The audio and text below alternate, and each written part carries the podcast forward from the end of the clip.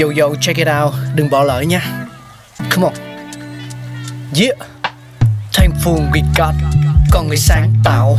Mà sống dồi dào. Tình tuổi trời sao vương cao là tích tắp. Phát minh đầy ắp xây đắp tương lai. Có một không hai nhưng liệu có ai còn nhớ dùng? Xin được gửi lòng biết ơn vô hạn đến những con người không ngừng sáng tạo, mang đến những phát minh mới thay đổi cuộc sống. Thankful we got.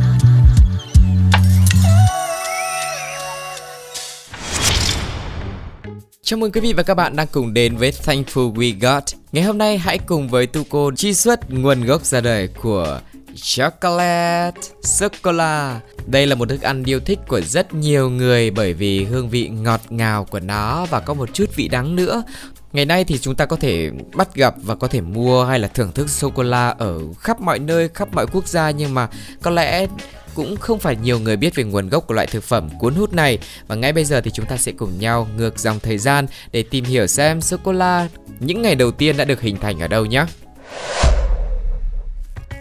Sô cô la có nguồn gốc từ cây cacao và được trồng chủ yếu ở các khu vực nhiệt đới thuộc châu Mỹ. Nguồn gốc chính xác của cây cacao là khu vực ngày nay được gọi là Mexico và Trung Mỹ, bao gồm các quốc gia như là Guatemala này hay là Honduras, El Salvador và Nicaragua. Người dân nguyên thủy trong khu vực này đã sử dụng quả cacao hàng ngàn năm trước khi cacao được đưa vào châu Âu và trở thành nguyên liệu cho việc sản xuất sô cô la như chúng ta biết ngày nay. Sau khi được đưa vào châu Âu, sô cô la đã trở thành một sản phẩm phổ biến và được yêu thích trên toàn thế giới. Ngày nay, Ngoài khu vực Mỹ Latin, cây cacao cũng được trồng ở nhiều quốc gia khác trên thế giới, bao gồm châu Phi, châu Á và châu Phi Dương. Tuy nhiên, các nước Mỹ Latin vẫn là nguồn cung cấp chính cho nguyên liệu cacao để sản xuất nên chocolate và thanh sô cô la đầu tiên được ra đời vào thế kỷ 19. Theo lịch sử, công nghệ sản xuất sô cô la ngày nay bắt nguồn từ thế kỷ 18 và tiến hóa qua các thập kỷ sau đó. Vào thế kỷ 18 thì cacao đã được đưa từ châu Mỹ và châu Âu và trở thành một món đồ ngọt gọi là quý hiếm và cao cấp. Ban đầu thì sô cô la được sử dụng dưới dạng bột và kết hợp với nước hoặc là sữa để tạo ra đồ uống cacao. Người ta chưa tìm ra cách chế biến cacao thành dạng thanh sô cô la như ngày nay đâu. Vào năm 1828, một người nước Anh tên là Conrad van Houten đã phát minh ra một phương pháp mới gọi là xay kiệt giúp giảm đi phần dư chất béo trong cacao, tạo ra bột cacao dễ hòa tan trong nước và tiện lợi hơn để sử dụng. Đây là một bước tiến quan trọng trong công nghệ sản xuất ra sô cô la. Sau đó, đến năm 1847, người Anh có tên là John Cadbury đã tạo ra một thanh sô cô la đầu tiên với công thức gần giống như sô cô la ngày nay vậy. Ông đã kết hợp bột cacao với sữa và đường để tạo ra một loại sô cô la mềm mịn và ngon miệng. Từ đó, công nghệ sản xuất sô cô la liên tục được phát triển và cải tiến qua các thập kỷ tiếp theo và sô cô la đã trở thành một món đồ ngọt phổ biến được yêu thích trên toàn thế giới. Khi mà sô cô la được phát hiện ban đầu thì nó không được biết đến với vị ngọt ngào như hiện nay đâu. Thay vào đó, sô cô la có vị đắng và cay do hàm lượng rất là cao của cacao, chứa nhiều chất cay trong thành phần. Khi người dân truyền thống ở khu vực Mexico và Trung Mỹ sử dụng cacao hàng năm trước đây, họ đã chế biến cacao thành một loại đồ uống cacao có vị đắng và cay. Cacao được nghiền thành bột và pha trộn với nước và sau đó được uống với các loại gia vị như là tiêu, hạt nhục đậu khấu, hạt hồi và các loại hương thảo khác để tạo ra vị cay đặc trưng.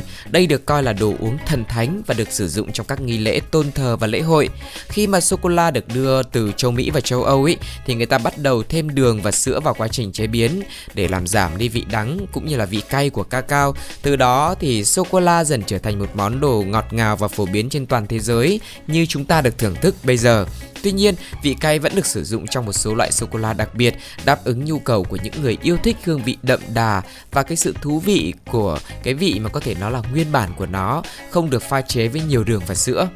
Hiện nay thì ngành công nghiệp sô cô la cũng đang rất là phát triển với nhiều xu hướng và nhiều cái sự thay đổi quan trọng nữa để có thể thích ứng hay là tạo ra nhiều cái hương vị sáng tạo và đặc biệt hơn. Không chỉ là sô cô la truyền thống mà còn có những sản phẩm đa dạng như là bánh sô cô la, kẹo sô cô la, trà sô cô la, rồi cà phê sô cô la, kem sô cô la, rồi cả sô cô la dạng bột để có thể pha chế đồ uống và nhiều loại sản phẩm khác nữa và đặc biệt ngày nay thì trong quá trình mà chế biến ra sô cô la thì người ta cũng rất là quan tâm đến việc sử dụng nguyên liệu hữu cơ và bền vững, chú trọng việc trồng ca cao có trách nhiệm, không gây phá hủy môi trường và đảm bảo nguồn cung cấp ca cao bền vững cho tương lai. Từ đó mà có những cái sản phẩm không đường và có sô cô la đen ăn lành mạnh nữa. Như vậy thì chúng ta có thể thấy là ngành sô cô la đã rất là phát triển và ngày càng đa dạng và phát triển hơn nữa, đáp ứng nhu cầu ngày càng cao và đa dạng của người tiêu dùng. Và không biết là quý vị cảm thấy thông tin như thế nào, hãy chia sẻ cùng với chúng tôi nhé. Và nếu có một kỷ niệm nào đặc biệt, biết một hương vị, một sản phẩm sô cô la nào thú vị, ngon ở một nơi nào đó quý vị đã từng được thưởng thức và đi qua, nghe những câu chuyện thú vị về nó nữa, hãy chia sẻ cùng với chúng tôi nhé. Còn bây giờ thì xin chào và hẹn gặp lại. Bye bye.